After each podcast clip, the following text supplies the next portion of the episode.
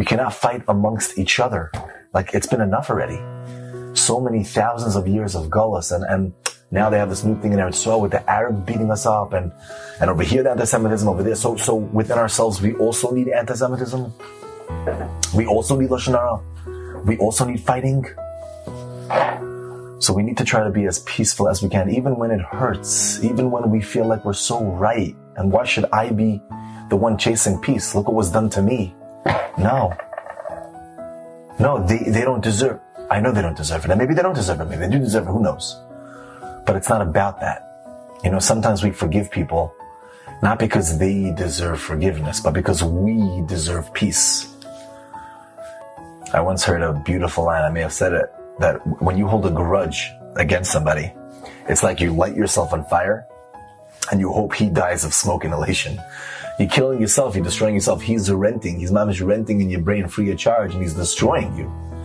You're thinking all day, you just want to get back at it. Sometimes it's not even about him, it's not about what's right and wrong, it's about you. You need peace, you need shalom, you need to serve Hashem. So how could you serve Hashem when you're mentally well? When you're at peace, when you're good.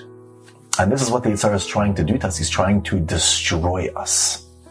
Trying to find a kitchen, trying to show Hashem, look what's going on with your children. They hate each other. Fighting. And therefore we need to try as hard as we can, even if we're right, even if we're justified, even if it makes sense, even if there's no question about it, everyone knows that they were wrong, that they're the problem. But we could be right and dead or we could suck it in and be living and show Hashem that we're trying.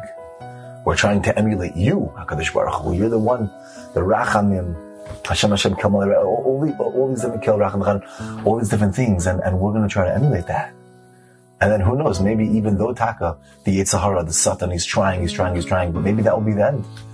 If we could just accept upon ourselves this small little group, this small little van, the people that listen, if we could just accept upon ourselves that we're going to try to do a little bit better, who knows what that could do for Klal Yisrael, Rabbosai.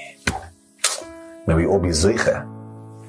May you be zeicha to be the one to take us out of this gullus from Heira via Menu Amen.